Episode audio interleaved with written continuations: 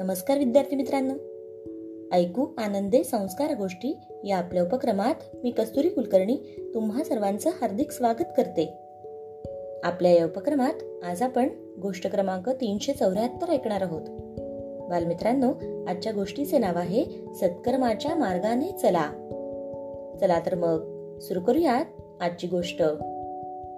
एका गावात राम आणि श्याम असे दोन कुबडे मित्र राहत होते. राम खूप गरीब होता तर श्याम श्रीमंत होता. परंतु त्या दोघांमध्ये खूप चांगली मैत्री होती. एके दिवशी राम श्यामला म्हणाला अरे मी कुठपर्यंत तुझ्यावर ओझे बनून राहू? हे ऐकून श्याम म्हणाला तू मला माझ्या कामात मदत कर. म्हणजे तुझ्या मनाला दोषी वाटणार नाही. मग दुसऱ्या दिवसापासून राम श्यामला कामात मदत करू लागला. काही दिवसांपर्यंत सगळे काही व्यवस्थित चालले. परंतु श्याम हळूहळू रामकडून जास्त कामे करून घेऊ लागला आणि त्याचा अपमान देखील करू लागला. त्याच्या या वर्तनाने राम मात्र खूप दुःखी झाला. रामने श्यामचे घर सोडले आणि तो जंगलात निघून गेला. तेथे त्याची भेट एका साधूशी झाली. त्याची दुःखमय कहाणी ऐकून त्या साधूला रामची खूप दया आली. त्याने त्याच्या कुबडावरून मायेचा हात फिरवला आणि काय आश्चर्य मित्रांनो! रामचे कुबड नाहीसे झाले.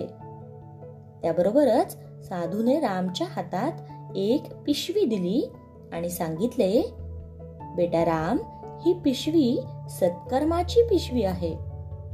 चांगल्या कामाची पिशवी आहे. यात सोन्याच्या मोहरा आहेत.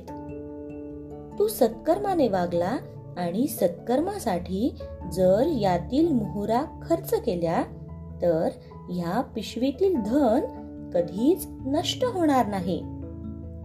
तेव्हा राम आपल्या गावी परत आला.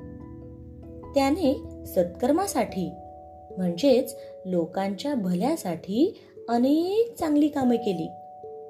त्यासाठी त्याने जितका पैसा खर्च केला तितका पैसा आजवर कोणीच केला नव्हता.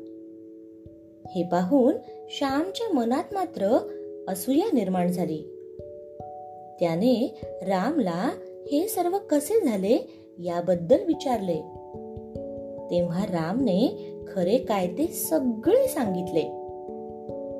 नंतर श्याम देखील जंगलात गेला आणि साधू महाराजांना आपले कुबड दाखवित म्हणाला माझ्या मित्रासारखे मलाही नीट व्हायचे आहे.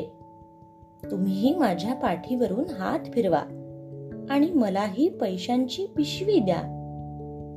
श्यामचा हा स्वार्थी स्वभाव पाहून साधू महाराजांनी त्याला बरे तर केले नाहीच.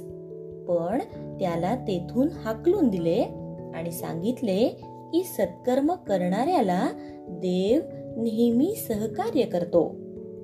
स्वार्थी लोकांना नाही. गोष्ट इथे संपली. कशी वाटली गोष्ट मित्रांनो? आवडली ना? मग या गोष्टीवरून आपल्याला एक बोध होतो बघा. तो बोध असा की लोभ राग बाजूला ठेवून मन चांगल्या कामात गुंतवले तर आपला भविष्यकाळ हा अतिशय चांगला असतो. म्हणून नेहमी सत्कर्माच्या वाटेनेच चालले पाहिजे. काय? येतं ना लक्षात? चला तर मग. उद्या पुन्हा भेटूयात अशाच एका छानशा गोष्टीसोबत. आपल्याच लाडक्या उपक्रमात ज्याचं नाव आहे ऐकू आनंदे संस्कार गोष्टी. तोपर्यंत नमस्कार.